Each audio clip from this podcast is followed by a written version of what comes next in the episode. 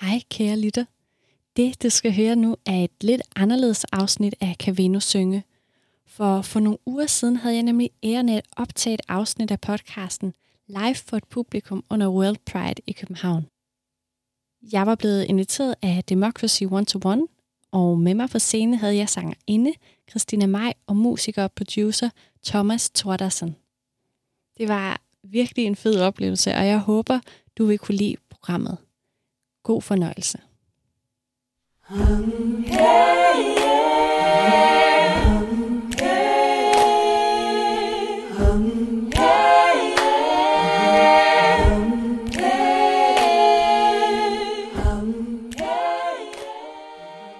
God eftermiddag.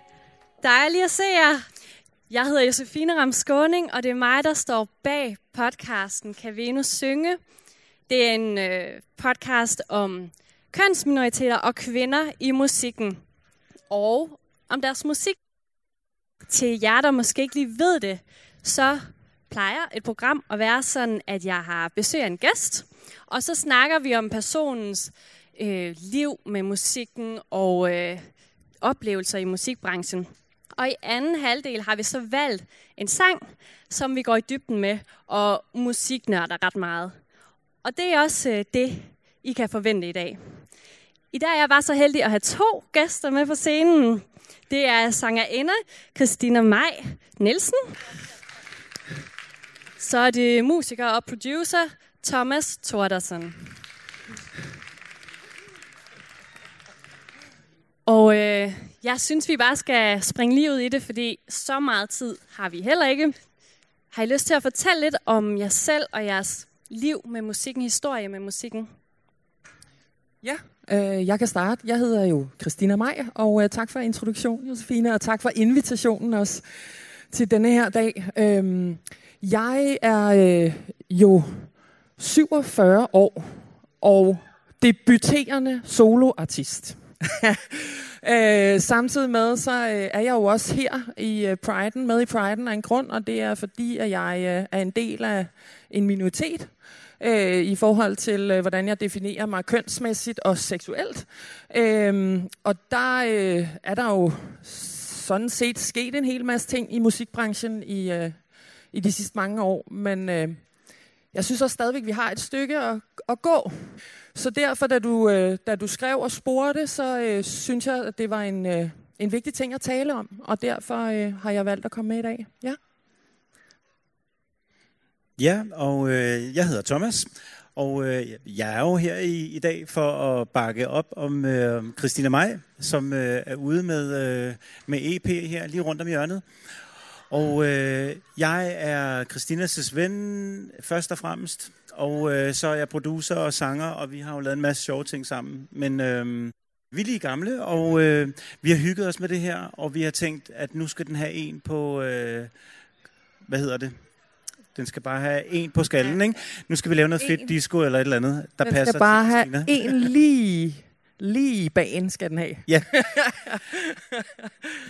Ja, og I er gået sammen om at lave den her EP, som faktisk udkommer i næste uge, hvis jeg har forstået det rigtigt. Eller der er release-koncert. Ja, vi har release-koncert den 26. ude i øh, Vandløse øh, på Oasen, og det er faktisk øh, Kulturministeriet, der har øh, i deres vækstfond har givet os nogle penge til, at vi kan holde release. Og så efterfølgende har vi en dobbeltkoncert, hvor at, øh, det band, Thomas han også er en del af, der hedder Darson and Friend, og jeg så spiller øh, både min og deres musik sammen i mangfoldighedens tegn. Ja. Præcis. Det lyder godt. Vil I ikke fortælle lidt om den her EP, jeg har lavet, og, og baggrunden for den? Jo, altså det startede egentlig i 2018, tror jeg det var, hvor at jeg øh, definerede et mål for mig selv, der hed, at jeg skulle simpelthen udgive originalmusik, inden jeg blev 50. Og øh, det gjorde jeg, fordi at jeg følte, at jeg i rigtig lang tid havde gået og puttet mig med alt det, jeg kunne vokalmæssigt. Altså øh, havde øvet mig som sanger og sunget med på andres numre og sunget lidt lead på nogle andres ting og sådan noget. Og, og det er jo super fedt, og det er en super fed måde at øve sig på. Men øh, jeg havde brug for at kunne stå i mit eget lys, og, øh, og det er det, som den her proces, den faktisk har handlet om, og også handler om. At ture træde ind i, øh, i sin egen spotlight og blive stående der. Ja, og jeg, og jeg kan tilføje, at øh, jeg har jo fulgt med alle de her år, og, og har, har set dig, Christina, og, og, og hørt dig synge, og det har jo altid været klar over, at du har været en super dygtig sangerinde og har haft lyst til at lave noget med dig, men øh, på en eller anden måde, så er det ligesom nu, at du er øh, gearet og klar til at øh, give den, øh, øh ja, igen en bag og, og, og lave det her projekt, og, og øh, det, det har bare været så fedt at følge og, og se den her proces, øh, hvordan sangene blev til, og hvordan vi fandt frem til den rette lyd og det rette, øh, den rette stemning i, i musikken, og, og ja, simpelthen har fået, fået produceret det til, at det er det er din lyd, den her, ikke? Jo, og så kan man sige, at i starten, der øh, var det egentlig sådan, at Thomas han havde øh, øh, sagt til mig, at han gerne ville skrive nogle numre til mig. Og øh, det er jo super fedt, altså, at sådan en, en dygtig sangskriver og, og tekstforfatter som Thomas øh, kommer ind og siger det til en. Øhm, og det lænede jeg mig rigtig meget op af. Og så da vi så gik i gang med processen, så sker der jo bare ting, når man laver sådan en kreativ proces. Og øh, så var der en dag, hvor vi sad i Thomas' øh, stue foran computeren og, øh, og spillede noget af den melodilinje, han havde lavet og sådan noget. Og hvad skal teksten være her? Og tit, når Thomas starter med at lave tekst, så er det sådan noget... And I'm so a and and hope uh, that for that uh, øh, ord, der rigtig øh, ikke helt betyder noget. Og så, kan vi ikke prøve at arbejde med det, Thomas?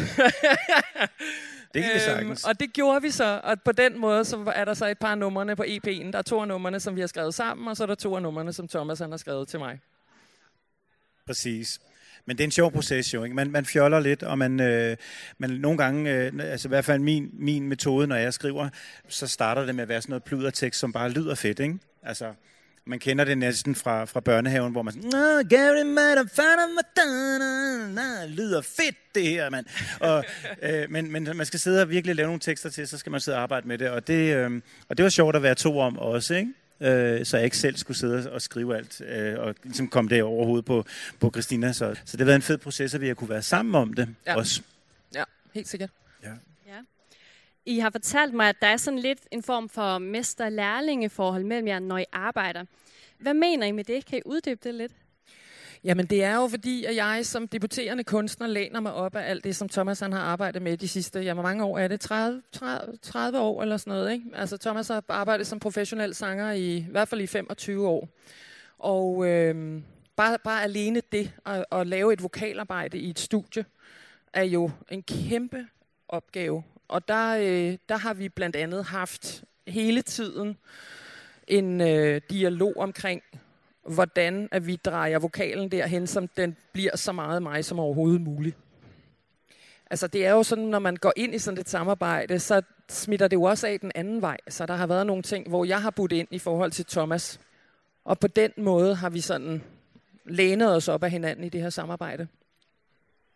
Ja, og det, det har jo været en fornøjelse bare. Og, øh, altså, vi har ikke rigtig haft nogen deadline til at starte med, så processen er startet stille og roligt. Det er ligesom første gang, Chris hun står og, og, altså foran en studiemikrofon og skal til at finde ud af, hvordan øh, får jeg produceret de her lyde, sådan så det skal lyde, sådan som vi synes, det skal lyde. Og så Ja, vi, vi startede bare helt forfra, og så øh, øh, arbejder vi lidt med det, og, og, og det, det er jo så endt med, at du faktisk er blevet studievand. og, og lige pludselig er jeg super god til at, at, at stille dig ind og hurtigt få, få lavet et stykke kor, eller et, en, en, en lead vokal, eller Ja, altså vi snakker lige om, hvordan vi synes, det skal lyde, og det skal være den her stemning, og det skal være herhen af, og, og, og øhm, det har bare været super fedt at opleve den proces fra, at, øhm, at det, det til at starte med måske gik lidt langsomt, og du var lidt i tvivl og sådan noget, til at du rent faktisk fanger den super hurtigt nu, og, og, og godt ved, hvad jeg mener, når jeg siger, nogle gange forklarer jeg mig sådan på min måde, og den kender du så nu, ikke? Så det er jo super fedt. Jo, altså så, så dels så lærer man jo hinanden at kende i sådan et samarbejde mere og mere, hvordan ens øh, forskellige arbejdsmetoder og sådan noget er, men der sker også det, at den måde, som min tilgang er til arbejdet, smitter af i forhold til den måde, som Thomas han skal instruere en sanger eller en sangerinde på. Og det har jo også været en proces for ham i og med, at det er første gang, du står helt selv for hele produktionen. Ikke? Så på den måde har vi også smittet af på hinanden. Ja, og som øh, vi lige kom ind på, så har du, Thomas, allerede været længe i musikbranchen, og jeg bliver nødt til at sige det, men du vandt jo Melodi Grand Prix i 2004. Og da jeg fortalte det til en af mine veninder i lørdag, så var hun bare sådan, ja, den kender jeg godt. Så sang hun hele sangen uden noget. Og imponerende. ja. Det er nogle år siden, men ja, det er rigtigt. Jeg, jeg Hvor kan ikke løbe fra. Jeg er Mr. 2004. Øhm, og, og det er jeg jo super glad for. Det har jo formet min, øhm, min vej, kan man sige. Og, og det, det har der været kommet nogle rigtig gode ting ud af. Men det har jo også gjort, at jeg har kunne blive i musikbranchen og arbejde, som jeg nu gør her, og, og gået i gang med sangskrivning og, produ- og producere. Øhm. Ja, og, og det var med sangen Sig det løgn, hvis der er nogen, der skulle være i tvivl. Men Thomas, hvordan er det så for første gang at skulle producere det hele selv og, og sidde med den hat på? Øh, det, altså, det er fedt, øh, synes jeg. Øh. Ja, det er ikke nyt for mig på den måde. Jeg, jeg er jo selvfølgelig vant til at producere, men jeg har altid produceret sammen med andre. Hvor den her gang, der, der har det ligesom været mig, der har sådan taget til den og har, har produceret noget fra start til slut, mere eller mindre. Ikke? Øhm, så kan man sige, jeg har, gået, jeg har gået lidt mere selv den her gang. Og det er nyt for mig. Ellers har jeg produceret løbende i de sidste 10 år, øh, men bare sammen med andre. Så, så det er første gang, jeg sådan går selv. I har fortalt mig, inden vi mødtes i dag, at det er vigtigt for jer, det her med at hjælpe hinanden og løfte i fællesskab. Vil I uddybe lidt, hvad I mener med det? Det er lidt det, som, som vi har oplevet i den her proces. Øhm, dels at vi i, altså den helt konkret i sangskrivningen har hjulpet hinanden. man trækker på de kræfter, man kan trække på hos Ja. ja. andre. Ikke? Præcis. Man, man finder nogen, som, som man har det godt sammen med, men også har lyst til at samarbejde sammen med, og så kører man sammen den vej. Ikke? Ja.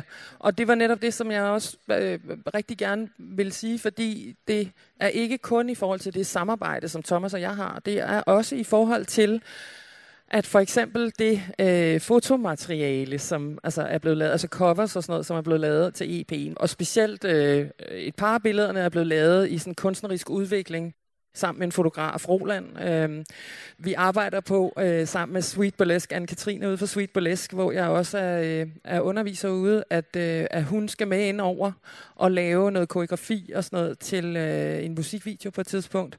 Vi vil rigtig gerne have et samarbejde op at stå med nogle animatorer. Øh, og det kommer sig af, at det, det er, at vi begynder at skulle forme numrene. Så rækker Thomas ud til de musikere, han kender. Og der går ikke en halv dag, så står der bare det fedeste hold af folk, som siger, jamen selvfølgelig bakker vi op. Ikke? Selvfølgelig bakker vi op, og vi vil gerne være der.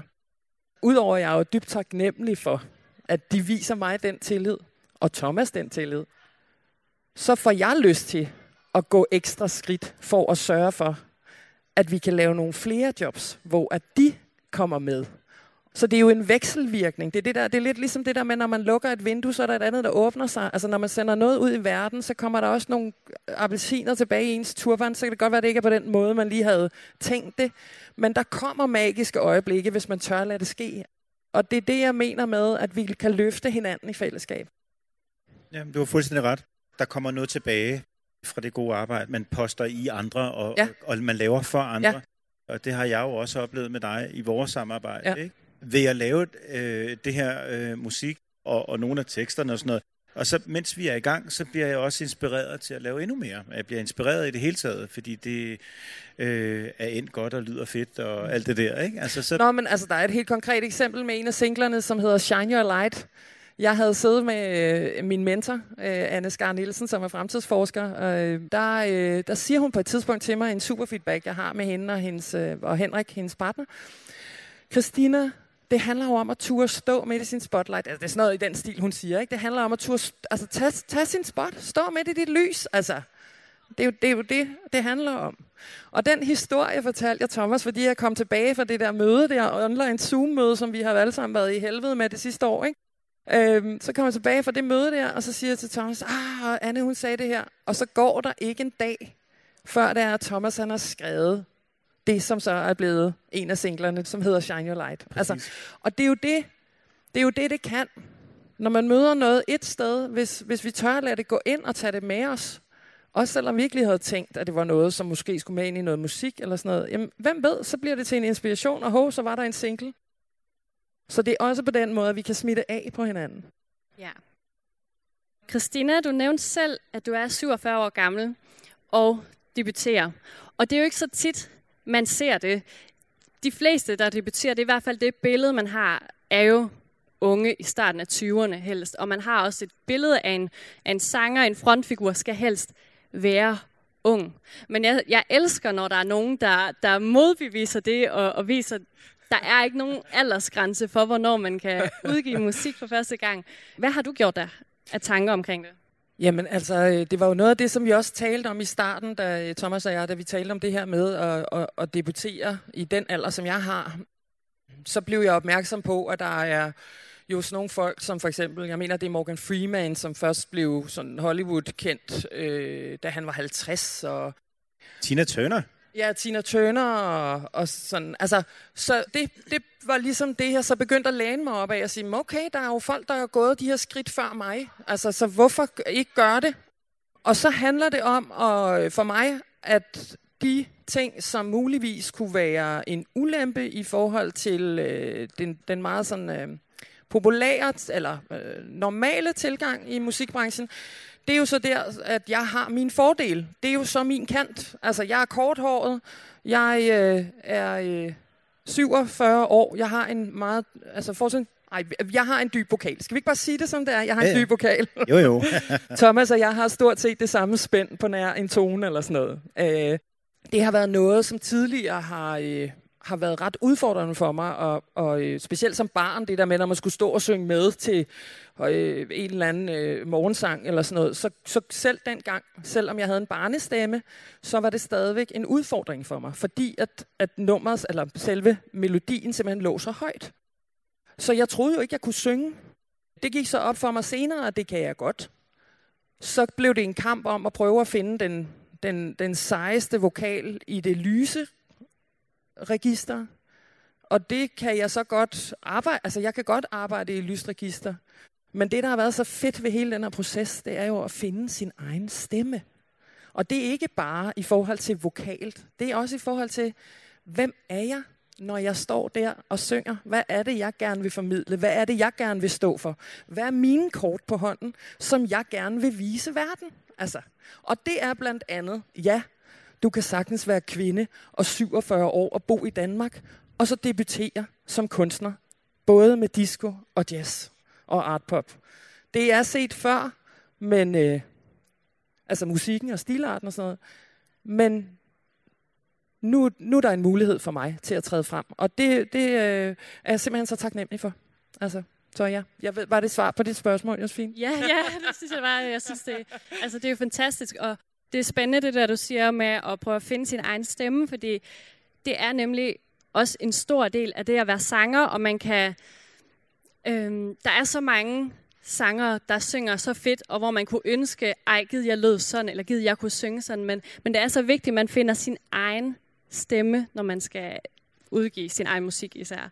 Helt sikkert. Altså vi har faktisk sådan rent, nu bliver det måske sådan lidt musiknørderi allerede, men vi har jo talt om det meget i forhold til frasering. Thomas han, han er jo vidunderlig til at lave de vildeste fraseringer, og kan jo lyde ligesom Steve Wonder og alle mulige andre vilde folk. Og jeg er bare, øh, altså jeg er blevet mere trænet i det, men det er stadigvæk ikke min øh, vildeste force at lave super mange vilde fraseringer. Så hvad gør man så? Jamen, så lader man være med at lave super mange vilde fraseringer. Så laver vi nogle fraseringer, som er mine fraseringer. Så det er sådan nogle kunstneriske valg, vi også har taget. Altså, og musikformmæssige valg, vi også har taget, ikke? Jo, altså, så vil jeg også helt ikke ydmygt sige, at, at Christina har en, en, en vokal, som øh, der ikke er ret mange, der kan efterligne. Hun har en utrolig øh, fyldig, dyb, altså at man så næsten ikke øh, putte referencer på, men altså, og det er jo det, der gør, at du er unik, og at du kan, at du kan komme øh, ud over rampen og, og, øh, og lyde unik, fordi der ikke er så mange, der lyder ligesom dig. Jeg synes i hvert fald, det er noget helt specielt, når, når man hører en vokal, som så øh, ikke er en vokal, man har hørt før. Det er det også. Må jeg spørge, Christina, har du mødt noget modstand i forhold til din alder? Har der været nogen, der har set det som en barriere på en eller anden måde? Jeg ved ikke, om jeg direkte har mødt noget modstand. Altså på den måde. For jeg har jo valgt at gå nogle andre veje fra start. Fordi jeg synes, at den, øh, den vej, der ligesom bliver klarlagt, at man skal gå, hvis man skal være noget inden for musikken, der kunne jeg godt se, at der var, der, der var det nogle andre matches, de søgte efter. Jeg har smagt en lille smule på at både være testsanger til nogle programmer, nogle talentprogrammer. Jeg har faktisk også deltaget i et program på et tidspunkt. Og det var egentlig mest for at øve mig i at træde op foran kameraer, og, og for at mærke det der med at stå i et studie med 300 mennesker eller mere. Hvordan er det egentlig? Og jeg fik øh, super fed feedback. Jeg kom ikke videre eller noget, men, men det var en del af den proces, som jeg gik igennem for at finde ud af, okay, den vej, som du går, Christina, det er en vej, du selv går, og det er en vej, du selv gør. Og så vil jeg hellere vælge at samarbejde med forskellige øh, musikere og producer og andre øh, kunstnere i andre kunstformer, øh, som er med på, at det vi skaber, det skaber vi sammen, end at jeg vil prøve at forsøge at passe ind i en pakke, som jeg alligevel ikke er en del af. Jeg synes, det er super fedt, at der er så mange unge mennesker, som er hammerne talentfulde, der får mulighed for at blive støttet af øh, pladselskaber og blive spillet på de fede lister og sådan noget. Jeg bliver også bare glad, når jeg så hører, at der faktisk er nogen fra branchen, altså der har sat sig ned og faktisk begynder at tale om det her med diversitet i musikbranchen. Ikke? At de faktisk, de store selskaber, vil faktisk gerne arbejde for, at vi får større diversitet i branchen. Og det glæder mig. Det gør det virkelig. Jeg håber, jeg øh, med det, jeg gør, kan øh, være et billede på, at øh, det i hvert fald godt kan betale sig at stå op for sig selv og gå, gå de skridt frem, som, øh, som det koster. Ja. Yay, ja. Jamen altså, jeg, jeg vil også bare tilføje, at, at, at der sker jo også noget, når man, når man øh, bliver lidt ældre. Altså, så, så holder man ligesom op med at give en fuck. Altså, så laver man bare det, man har lyst til. Og det er faktisk noget af det mest kreative, man kan opnå. Fordi når man stopper med at tænke over, hvad andre tænker om en, og hvad man skal, og ikke, hvem man skal være, og hvordan man skal se ud, og hvordan man skal lyde, jamen, så bliver man frigjort.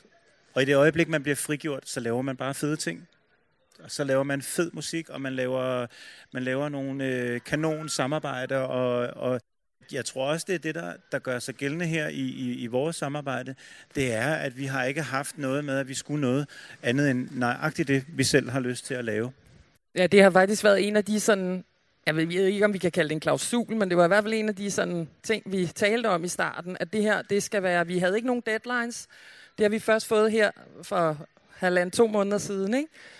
Øh, hvor at, at det øh, blev en mulighed med release og en koncert den 9. i 9. ude i Kulturium. Altså, så, så der, der begynder man jo så at arbejde efter en deadline. Ikke? Og så øh, er der også ting, der opstår i den proces og sådan noget. Men ellers har vi faktisk indtil nu ikke haft nogen deadlines. Og vi har også aftalt, at det, vi laver, skal vi gøre, fordi vi synes, det er fedt. Altså, Præcis. det, det, har været, det har ligesom været sådan en grundaftale, vi har haft, og som vi har stadigvæk, at det vi laver, det skal vi synes er fedt og sjovt. Altså, og så kan det godt være, at vi har de fedeste musikere med, og de har været super seje til at komme indspark til processen og sådan noget. Og så kan det godt være, at der er et, et trommebeat, som bliver sendt til os, hvor vi tænker, det er skide fedt, men det der, som vi gerne vil have frem af det her nummer, det er faktisk noget lidt andet. Men så kan vi bruge det trommebeat i et andet optempo-nummer, for eksempel. Ikke? Altså, eller vi kan lave et rem, bruge det til et remix. Det er jo ikke sådan, så ting så bare partout bliver skrottet. Men det der med at være så stærkt forankret i, hvad det er for en fornemmelse, vi har med det, og hvor vi gerne vil hen, det har virkelig været fedt. Ja, det synes jeg giver virkelig god mening. Og, og netop det der med, at det skal være fedt for jer at lave, og det er også noget af det, jeg faktisk prøver at huske mig selv på i det her projekt med podcasten, at det skal være først og fremmest være mig, der synes, det er fedt og sjovt at lave. Ellers så, så bliver det bare tungt at, at arbejde med, simpelthen. Nu snakker du lidt om diversitet, og, og i dag der sidder vi jo til World Pride og, som en del af øh, Democracy One to One. Og øh, jeg ved, at I også er en del af en minoritet. Jeg ved ikke, om I har lyst til at fortælle, hvordan det er sådan set lige meget, det må I selv om. Men øhm, jeg kunne godt tænke mig at høre, om der er noget, I tænker over i forhold til at være en del af musikbranchen, og det der med at arbejde med musik. Jeg vil, øh, jeg vil gerne sige, at det er jo, det er jo på en eller anden måde ærgerligt, at der stadigvæk er behov for at i tale sætte, at man har en seksualitet på en måde, eller en kønsidentitet på en måde. Men når nu der stadigvæk er brug for, at vi taler højt om det, så vil jeg gerne sige, at jeg, øh, som det er lige nu, altså jeg er øh, panseksuel, kingster, jeg øh, lever i et dynamisk parforhold, og det har jeg gjort de sidste par år, og øh, det betyder jo så, at øh, jeg ser andre end min kæreste. Øh, vi ser både nogen sammen og nogen hver for sig og sådan noget. Altså, og i virkeligheden burde det jo ikke være noget, som vi ikke bare kunne sidde og snakke om.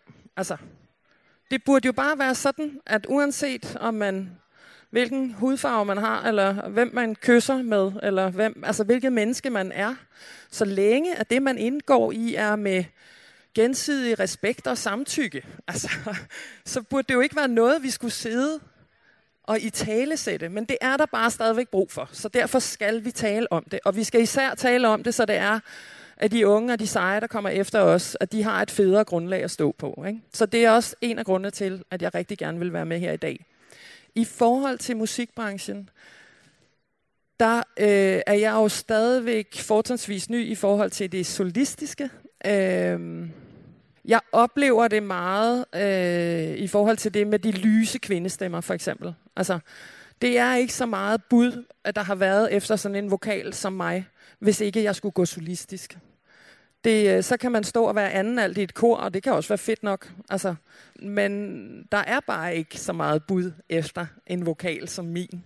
Øh, det kan godt være, at jeg tager fejl. Men... Du tager fejl. Nå, men jeg, jeg mener i korsammenhæng. Altså, folk jeg mener, vil elske, øh, når, når der er flere øh, dybe kvindestemmer. Jeg synes, det er super fedt, og jeg synes, at øh, ja, altså, du går bare med den, Chris. Det er, det, altså, det, øh, jeg tror, du tager fejl. Jeg tror, folk Jamen, jeg tænker, jeg tænker i forhold, nå, jamen, i forhold til det her, vi laver, ja, men i forhold til normen, altså det, det er normativ ja, omkring forstår. vokaler, ikke? Jo, altså, jo, jo, jo. Og, og også bare det der med, at vi har et behov, altså det er jo selvfølgelig også en, øh, en, en teknik, vi bruger for, når man står for eksempel i et kor og skal lave et eller andet, at så man har nogle grupper, man deler folk op i og sådan noget. Men der har været rigtig tit, at jeg har stået og sunget sammen med tenorerne. Fordi jeg kan lige så vel synge deres øh, melodistemme, eller slår, deres korstemme, som jeg kan synge øh, aldernes korstemme. Ikke? Jeg har også sunget mezzosopran, fordi det kan jeg også. Altså, øh, jeg kan også godt, hvis jeg virkelig glemmer ballerne sammen, synge en lille sopran. Men så er det et spørgsmål om, hvordan, hvordan hvor blødt det så lyder. Ikke? Bliver det nok lidt mere skarpt. Men, øh, jeg kan synge det hele. Thomas han kan bare synge det hele. Skidestrengt.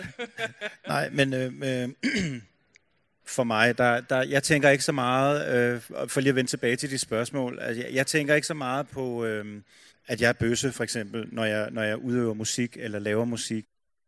Men, men jeg tænker da selvfølgelig øh, i det daglige over, hvem jeg er nogle gange, og specielt når vi har de her øh, hvad hedder det, højtider, hvor, hvor der er pride, og hvor at det er vigtigt, at man fortæller øh, sin historie og stå åben frem. Jeg er helt klart åben bøsse, og, og hvad hedder det, har altid været det, og, og jeg synes, at øh, det er fedt, når der er flere musikere, der står frem og er åbne inden for LGBT øh, plus miljøet. Og, og det, det, der, skal, der skal være mere af det her. Vi savner det, og jeg tror også, at tiden er ved at være klar til, at der er flere artister, der får lov at stå i rampelyset og kan få lov til at være LGBT plus personer på nogle af de samme scener, som hvor heteroseksuelle for eksempel står. Og det er jo et kæmpe, kæmpe øh, fremskridt det synes jeg virkelig er, er, er super positivt. Men når det så er sagt, så er jeg enig med Chris i, at jamen, vi er stadigvæk nødt til at tale om det. Vi er stadigvæk nødt til at sige, hey, jamen, jeg er på den her måde og sådan og sådan. Men det kunne da være fedt, hvis vi kommer til et tidspunkt, hvor det fuldstændig er, er, er unødvendigt. Og, og, og, ja, hvor det handler om mennesker tale. og egenskaber, i stedet for køn og seksuel identitet, ikke? Altså. Jo, helt sikkert. Tak for at dele, og, og jeg synes, I har jo helt ret, at det ville være dejligt, hvis det ikke var nødvendigt at tale om, men, men øhm, der er vi bare ikke endnu. Så tak for at dele. Jeg synes, vi skal begynde at snakke endnu mere om musikken. Den EP, I udgiver, består af fire singler, og vi skal høre en sang, der hedder Walking in Line. Hvad er det for en slags musik, vi kan forvente? Vil I ikke prøve at beskrive det? Jo, altså øh, de de genre, vi ligesom har sat på, er henholdsvis øh, en, en sådan mix mellem øh, artpop og disco og jazz. Det er sådan der, vi jo er. Ja, det kan man godt sige. Ikke? Øh, den første single, den er sådan lidt en sådan slow funk disco, øh, eller Grace Jones møder, ja, der er noget visuelt, og der er noget, der er noget Chris May, men det kommer jeg jo til at opleve jo, hvad det vil sige. Ja, og så har vi også et nummer, som er meget øh, jazzet, soulet, hvor der blandt andet er noget harmonika indover. Altså det åbner, hele nummeret åbner med en harmonika. Og det har jo været, fordi vi fra start af, altså jeg kom med et ønske til Thomas om, at, at vi lærer os et sted mellem det elektroniske og det akustiske. Altså det var faktisk nogle af de første ting, vi snakkede om. Øhm, og hvordan gør man så det fra den ene yderlighed til den anden? Øhm, Ja, der, ja. er nogle, der er nogle specielle elementer, for eksempel i, i jazznummer, som, som, som vi har lavet her. Øh, vi har lavet en jazz-pop-ballade. Der er, øh, der er bassen ikke en kontrabas, men det er en synth-bass, for eksempel. Altså det er sådan lidt, der er nogle øh, elektroniske ting, som kommer ind over og spiller ret godt sammen med de andre ting. Så det er sådan lidt nogle, nogle eksperimenter, vi har leget lidt med. Ja. ja og en, en blanding af genre, lyder det som om vi kan forvente. Ja, pop, helt klart, som, som øh, overlægger. Men, men så er der jo lidt, noget af det, der er lidt funky disco, og så er der en, en enkelt ballade, og så er der noget, som er sådan lidt bare groovy, feel good. Øhm. Ja, helt sikkert. Ja, her kommer altså Walking in Line.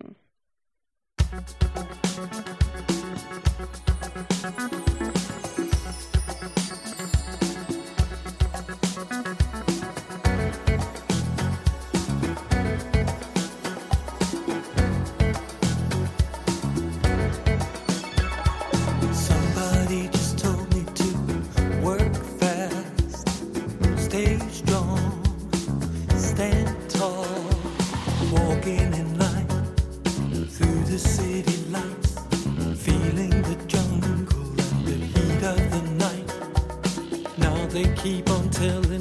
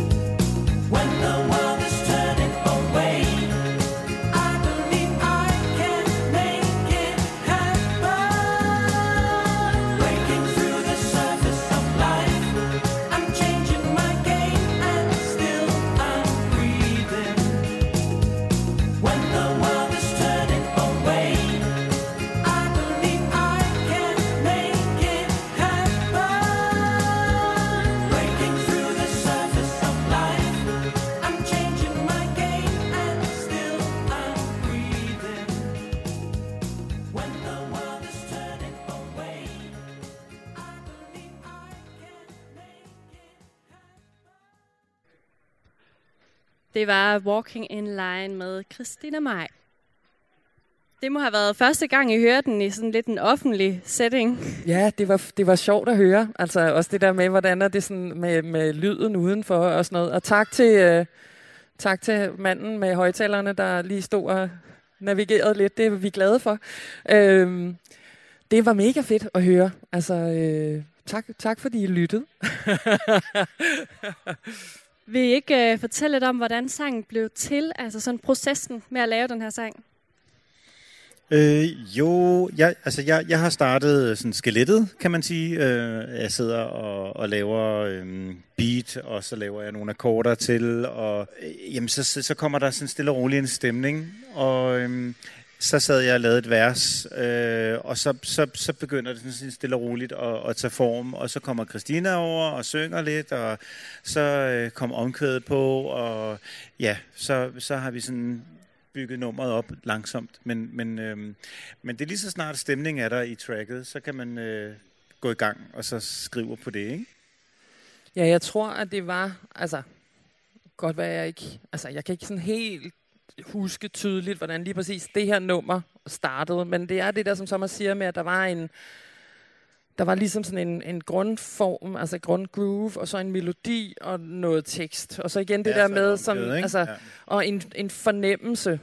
Og så talte vi om, at... Øh, Altså, så, så begynder vi at arbejde med teksten og sådan noget, og øh, hvad er det der, det handler om? Og det handler om det her med at at man går der i linjen, man går der i ham, man er i hamsterhjulet, man, man følger den der vej der, man tror, man skal følge og sådan noget. Ikke? Og, og så siger folk til en, ja, men du skal bare øh, bryde ud, eller du skal bare gøre det. Og hvis man så begynder, hvis man så begynder at træde ud i et andet spor, så får man at vide, at ah, det var sgu alligevel ikke helt rigtigt, det der spor, du trådte ud i. Fordi når du bryder ud, så må du kun bryde ud på den her måde. Altså, ikke? Øhm, og det er lidt det, der sådan er omdrejningspunktet. Og så, så er der jo den, den her, øhm, I'm changing my game, but still I'm breathing. Og det er det her med, at, at når vi udvikler os, når vi tør at tage de her skridt, så kan det være skidehammerende angstprovokerende, fordi vi vil jo så gerne vil, på en eller anden måde være trygge med det, vi laver. Altså, øhm, men det kan lade sig gøre, og vi kan stadigvæk, altså, vi kan stadigvæk trække vejret, så længe vi kan trække vejret så er det jo et sundhedstegn. Altså, ikke? Og så taler vi om de her referencer i forhold til Grace Jones. Altså hele hendes mega fede attitude og... Øh, og det, det har egentlig mest været i forhold til vokalen, vokalarbejdet, og så øh, måden, som hele vers er bygget op på. Og now you keep on telling me to keep the faith, uh, take control, suck it up. Ikke? Altså, det der med, at man, man sådan, altså, har den der attitude af, at det er bare, altså, fuck you, altså, ikke? øh, jamen, jamen, undskyld, men ikke? Jo, jo. Altså, det der med, at man bliver bare nødt til at stå med sig selv. Altså, man bliver simpelthen nødt til at stå op for sig selv. Ikke? Og det synes vi blandt andet, altså en som Grace Jones, er et mega sejt ikon på. Hun er fucking ligeglad. Ikke? Det er i hvert fald den, den vibe, vi får ud af hende. Og det er det, vi har prøvet at tage med ind i nummeret.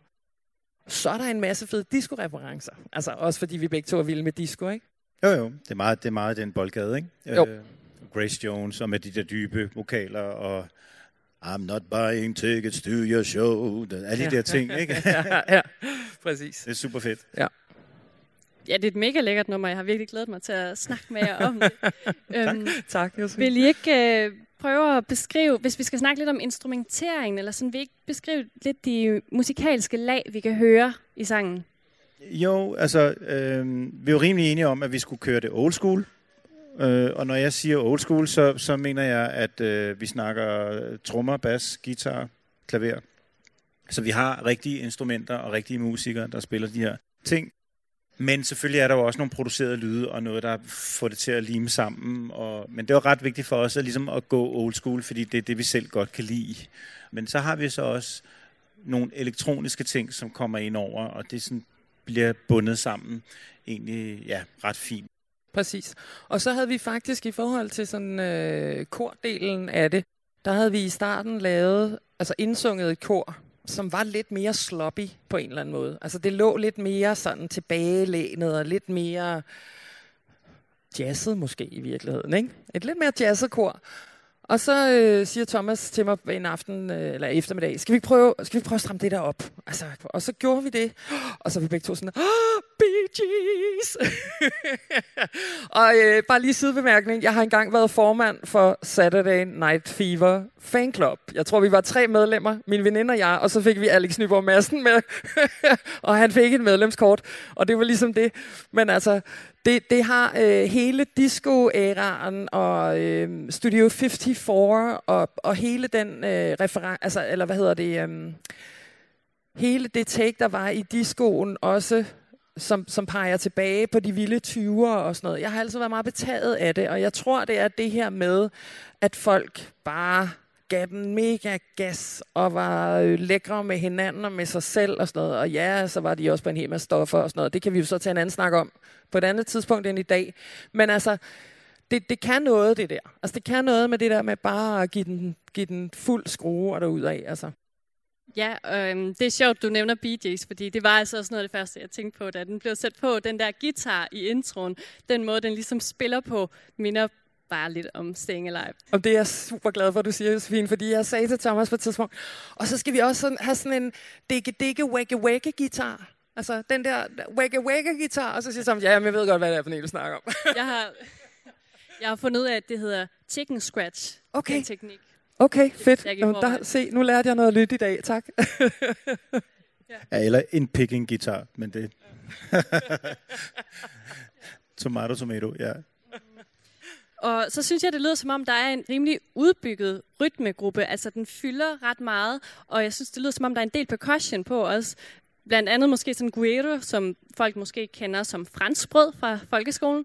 Øhm, og bongotrummer måske. Sådan, jeg synes, der er både kongas og bongotrummer og det hele. Vi har Tia Skamby på percussion, og hun, øh, hun er helt fantastisk.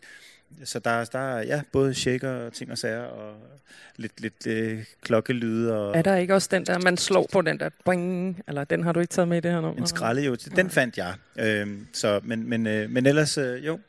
Ja. Den fylder nemlig ret meget i nummeret. Jeg synes, det, det, det giver et godt groove, og, og gør det jo meget funky, det her nummer. Tak. Og, øh, men man kan helt klart også godt høre altså de her, nogle af de her elektroniske effekter øh, eller lyde, der kommer ind. Jeg synes, der er en, der lyder som glitter, og jeg ved godt, glitter er ikke en lyd, men... Øh. ja, jeg ved godt, hvad du mener, ja, men det noget skulle der være, ikke? Lidt stjernestøv. Jo, der skal nemlig være noget stjernestøv. jeg synes, vi skal se lidt mere på, øh, på de her disco, den her disco-indflydelse, den synes jeg nemlig er ret tydelig, især også med, med Bee Gees starten.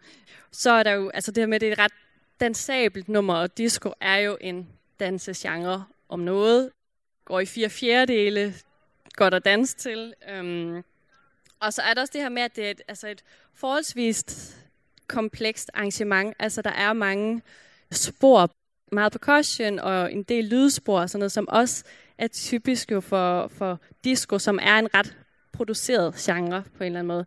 Og også for artpop sådan set, som også er, er noget, det I er inspireret af. Jo, jo. Ja. Vi har heller ikke, vi har ikke engang taget øh, strygegrupper med, men vi, vi, vi har dog noget blæs på. Men, øh, men ja, vi måtte ligesom øh, øh, stoppe et sted. det var svært.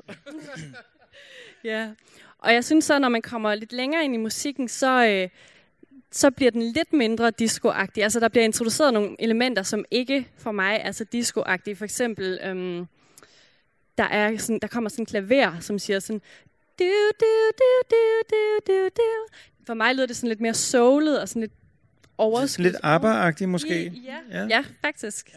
Ja, det var, det var sådan ligesom den, øh, den tanke, vi havde, da, da, da klaveret der var blevet lagt at det var sådan, gud, jamen det er jo totalt ABBA, det her. Altså, og ja, jeg forstår godt, hvad du mener med, at det ikke sådan øh, på den måde disco, men ABBA er jo også disco. Altså, ja, så, så, øh, så jeg forstår, jeg forstår det godt. Altså, øh, jeg, jeg tror også, at det er noget af det, der gør, at jeg synes, det hiver lidt i den anden retning også. At vi netop har et reelt klaver, der kommer ind. Ikke? Øhm, så det ikke bliver så, altså kun, kun disco plain på en eller anden måde, men at vi også har nogle af de andre elementer med. Ja. Der kom lige et tema der. ja, så er der også øh, den der ugestemme, der kommer til sidst, øh, hvordan den lyder noget, eller uh, uh, Uh, er det ikke noget af det? Jo, det er det. øhm, og jeg må sige, det minder mig altså lidt om Millennium af, af Robbie Williams. Der er altså også en ugestemme med. Ej, hvor fedt. Gud, Gud hvor fedt, Josefine. Ja. Ja, men på, så på den måde føler jeg, at den bringer sådan også lidt, lidt mere pop ind i det, faktisk. ja, ja. ja. Ja. Ja. Øhm, og i det hele taget, så synes jeg, der er lidt sådan en bevægelse gennem sangen. Øhm, der er lidt et stemningsskifte, føler jeg. I starten føler jeg det lidt mere sådan ruende, lidt der, altså der er sådan noget underliggende øh, spænding, øh, som jeg synes, man hører allerede fra, fra starten med de her synkoperede rytmer i, i rytmegruppen, og øh, også den synthesizer, der er lagt i starten. Og så undervejs, især fra, fra C-stykket, synes jeg, sangen bliver lidt lettere, og det passer egentlig meget godt med teksten, at du også synger noget med Åbner lidt op, ja. lige præcis Walk Out Shining. Ja. Øhm, og det er også der, at, at netop det der klaverstykke kommer, den der figur, som jeg synes er sådan lidt overskudsagtig, ligger lidt ovenpå, og så den her ugestemme, som, øh, som også løfter det lidt, og nogle blæser, jeg ved ikke om det er synd, eller om det er sådan, Det er synd, men, Ja. men, øh, men, men det lyder meget ægte. som, som jeg også synes er med til netop at, at give det et løft. Jeg ved ikke, giver det mening, det her, jeg siger det her? Ja, men helt, helt sikkert. Og jeg, jeg er virkelig glad for, at du, du, øh, du definerer det på den måde. Øh, især det der med, at det åbner op til sidst. Fordi det er jo det, altså, hvad kan man sige, det bærende budskab i den der sang, det er jo, at, at øh, når vi tør at bryde ud af den bane der, i det der hamsterhjul, at så sker der faktisk ting, når man lukker et vindue og åbner et nyt. Så kan det godt være, det er mega skræmmende i starten, men, men altså, I shit you not. Det er fantastisk. Der sker ting. Der, der opstår magi og magiske øjeblikke. Ikke? Altså, Mm, mm. øhm, og, og det er lidt det, som vi gerne har ville med det her nummer, uden at vi har siddet og psykologinørdet det på, på den måde. Men, men det der med at skrive et nummer, der handler om den proces, som vi begge to selv har været igennem. Altså, at sige, jamen det er, det koster også blod, sved og tårer nogle gange, og det er skide hårdt og pisse besværligt og alt muligt, og man må gerne bitche en gang imellem og sige, det er helvede til. Altså, men så må man også bare gerne tro på, at universet vil os det bedste, og så turde tage de skridt, ikke? Jo, det var en lang forklaring på øh, en, Jeg snakker meget. åbning, åbning af nummer. Men, men den modulerer jo, så det er jo derfor, man får den der feeling. Ja, og øhm, jeg tænker, det med budskabet, det snakker om det der med at være sig selv, ture være sig selv, sig selv er, er meget noget, der kommer frem i omkvædet, hvor, hvor pointen også ofte bliver præsenteret, øh, og hvor du siger, du synger den der sætning med, øhm, I believe I can make it happen. lige præcis, I believe I can make it happen. Det er der om noget at tro på sig selv. Uplifting, ja. Ja, ja. Øh, hvor jeg tænker, i versene, der, der bliver det beskrevet, hvad det ligesom er, man skal ture bryde ud af, og hvad det er, der er, hvad skal man sige, det man er fanget i. For en eller anden. Ja, præcis. Og, hvad, altså, og det er jo ikke, selvom man gerne vil, og selvom man også måske i virkeligheden synes, at man tør, så kan det godt stadigvæk være skidesvært. Altså. Og nogle gange, så er det jo også det der med, at man oplever, at man så er jeg brudt ud af en, et, en, en vej, jeg er gået på her, som har været enormt lige. Oh. Og så bryder jeg ud af den, men så i virkeligheden, så kan det også være svært at bryde ud af der, hvor jeg så går. Altså, Øhm, så det er et, et, et stykke modigt arbejde, man skal igennem, ikke? på en eller anden måde. Altså, men det, jeg synes, det bliver nemmere. Apropos det, du sagde tidligere, Thomas, med, med alderen og sådan noget. Altså det der med at være lidt mere cool med, at folk må synes, hvad de vil. Altså, i virkeligheden, ikke? Så længe at vi synes, det er fedt. Og det er i hvert fald fordelen ved at blive ældre, Ja. ikke? Øhm, Ja. Og det, det er imponerende, når, når man har artister, som er 20 år gamle og laver nøjagtigt det samme, fordi de er helt med på, hvem de er og hvordan og hvorledes. Det er jo, Ja. det, det er jo øh, sikkert. skønt at se. Øhm, men men øh, i hvert fald i den her proces, der har det været meget sådan, øh, roligt omkring det, fordi at vi har bare tænkt, vi skal bare lave noget, der er fedt. Og det, det skal virke for os, og så virker det sikkert også for andre. Det lyder som om, at jeres arbejde har været meget intuitivt. Ja. Ja, men det, det har det faktisk været. Øhm, ja. Og så kan man sige, at nogle af de øh, labels, vi så putter på det bagefter, er også noget, som sådan altså har været det, vi har lænet os op af, for eksempel Grace Jones og Art Pop og sådan noget. Men når man så dykker ned i begrebet, så kan vi jo godt se, at det er det, der foregår. Altså, øhm, og at det er den, ligesom, hvad kan man sige, den retning inden for musikken, som, som vi læner os rigtig meget op af. Altså for eksempel så i forhold til, øh, til det visuelle omkring øh, de her single covers, så øh, er jeg meget inspireret af den, øh, det album, som LOC han lavede i 2008, det der Melancholia Triple Escouture, eller hvad det hedder.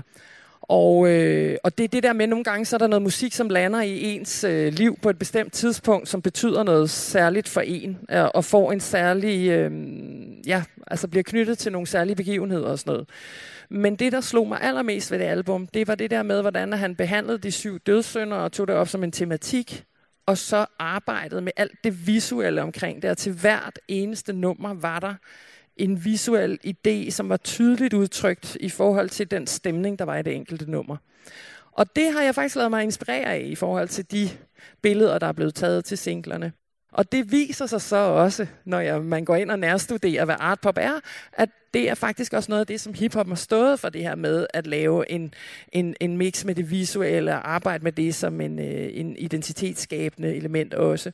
Det var jeg ikke klar over før. Altså, det har bare været en intuition, og at noget, jeg har sagt, det vil jeg gerne lægge mig op af. Lige vel som at jeg er meget inspireret af af ja, Grace Jones, men også Roisin Murphy og Anne Lennox og Lady Gaga, og sådan den måde, som de går til deres musik og til deres identiteter, de står med som sangerinder. Altså bare for at nævne nogle af dem. Men netop det der med, at, at øh, jamen, så crossdresser de en gang imellem, og det er der jo ikke en kat, der siger noget til. Altså, og det synes jeg bare er fedt, at det, kan, at det kan stå på den stærke måde, som det står hos de her kvinder. Ja, nu har vi nævnt øh, begrebet art pop nogle gange, og det er sådan en, en pop-genre, som er øhm, inspireret af pop-art, altså kunstarten pop-art med Andy Warhol. Hvis man skal nævne nogle musikere, der har lavet det, så er det sådan noget som David Bowie og Brian Eno. Er det ikke, øh, har jeg ikke ret i det? Jo, præcis. Øh, og senere jo Grace Jones og Annie Lennox og, og øh, Roisin Murphy. Øh, Kate Bush er faktisk også nævnt som dronningen af, af art pop. Jeg tror det egentlig, det starter helt tilbage der i som en afløber fra, øh, fra Warhol, hvor det er så, at der er musikere, for eksempel Beatles og Beach Boys, begynder også at arbejde med det.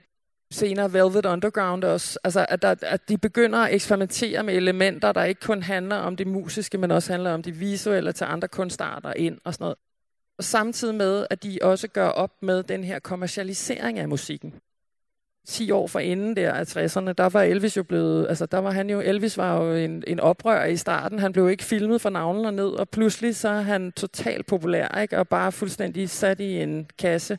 Altså, og det bliver der altså ligesom efterfølgende gjort op med, at selvom man er mega populær, så kan man også godt have brug for at træde ud i en ny kontekst. Og det var der heldigvis nogen, der gik foran og gjorde. Ikke? Altså, ikke bare i musikken, men også andre steder, som gør, at vi kan sidde her i dag. Jeg kunne godt tænke mig at spørge jer om, fordi det er noget, som jeg som analyserende musikvidenskaber tænker meget over. Det er det her med, om I har tænkt over, da I lavede musikken, hvordan musik og tekst ligesom spiller sammen, eller kan understøtte hinanden. Øhm, jeg kan godt komme med nogle eksempler, hvor jeg synes, det gør, men jeg ved ikke, er det noget, I har tænkt over? Altså, det gør det. Det synes jeg. Øhm, specielt når man skriver det, altså så, øh, så, så starter musikken jo med at give en stemning, og så ud fra den stemning, der ved man nærmest, hvad man gerne vil sige i hvert fald hen i en retning, hvor, man, hvor befinder vi os. Det finder ligesom sit univers, vil jeg sige, og, og så hænger det jo sammen, ikke? Det kan også godt være det modsatte. Nogle gange kan man også lave øh, et, et glad nummer, som har en meget, meget mørk tekst, og det kan også være super fedt. Det er der mange, der har gjort, hvor folk de står nærmest og danser og klapper til musikken, men så er teksten altså bare virkelig alvorlig. Ikke? Ja, og på det... den måde kan man jo også godt få et budskab ud, der virkelig rykker. Altså fordi folk faktisk får det ind på en let måde. Ja, altså, præcis. Øhm, jeg vil sige, i forhold til sådan hele tekstarbejdet, der har det også været et spørgsmål om ikke at gøre tingene for udtalt. Altså, fordi det kan godt være, at Thomas og jeg har en idé med, hvor nummeret går hen af, men det er jo ikke ens betydende med, når du hører det, og det er så den samme refleksion, der lige lander hos dig. Og det, øh, det har vi faktisk talt rigtig meget om. Det har ligesom været sådan en, en, en nøgle i vores arbejde, at teksten ikke skulle være for udtalt. Altså ja, jeg, jeg synes, det er meget vigtigt, at teksten ikke fortæller alting. Altså man skal også lade lytteren få lov til at øh, bestemme, hvad teksten handler om selvfølgelig har den, der har skrevet teksten, en mening om, om øh, altså vi har en idé om, den handler det for os, men jeg synes, det er enormt smukt, når der er en anden, der hører teksten og tænker, jamen, det handler om det for ham eller hende. Det, øh, det kan ramme noget helt andet, end, end det ja. vi har tænkt os. Det er det, der er meningen, synes ja. jeg. Ikke? Og så kan man sige, lige i Walking in Line, der er jo de der steder, øh, sådan i slutningen af de forskellige vers, hvor der er sådan ligesom tre elementer, der sådan har samme følelse, øh, der bliver gentaget. Og efter hver af dem, så har Thomas så lagt sådan en... Altså, der kommer sådan en... Jeg kan ikke lave den Altså det er sådan en dyb, øh, et eller andet percussion-agtig, små percussion, der bliver knaldet til, ikke? Øh, som ligesom understreger, hver gang, at jeg kommer med et udsagn, så får den bare en over lampen. Det jo, giver jo igen sådan en effekt af, at det, som der lige er blevet meddelt her, er vigtigt. Små aksanger, ja. Ja, helt sikkert. Og for eksempel, så synes jeg også, at melodien i versene, altså sangen hedder jo Walking in Line, jeg synes, melodien på en måde også kan lyde som at gå. Altså, der er den der meget du, du, du, du, du, du, du, du, du. Altså, den her skift mellem to toner, og så meget regelmæssig rytme. I verset i hvert fald. Det er jeg rigtig glad for, du siger, Josefine, fordi det var nemlig sådan, da vi stod og indsang det her, og havde lavet øh, teksten, og, og, og var sådan rimelig klar på melodien, at, at jo mere vi arbejdede med det, jo færre tone toner kom der i hele sådan, melodimaterialet, og jo mere blev, blev Thomas ved med at stå og sige til mig, du skal, du skal bare gå. Du skal bare blive ved med at gå. Du skal bare blive ved med at gå, Christina. så det er fedt, at det er den, altså, det er den ja, det er øh, ja. opfattelse, at du får ud af det. Ja. ja, fedt. Vi skal til at slutte af. Er der noget, I gerne vil tilføje her til sidst?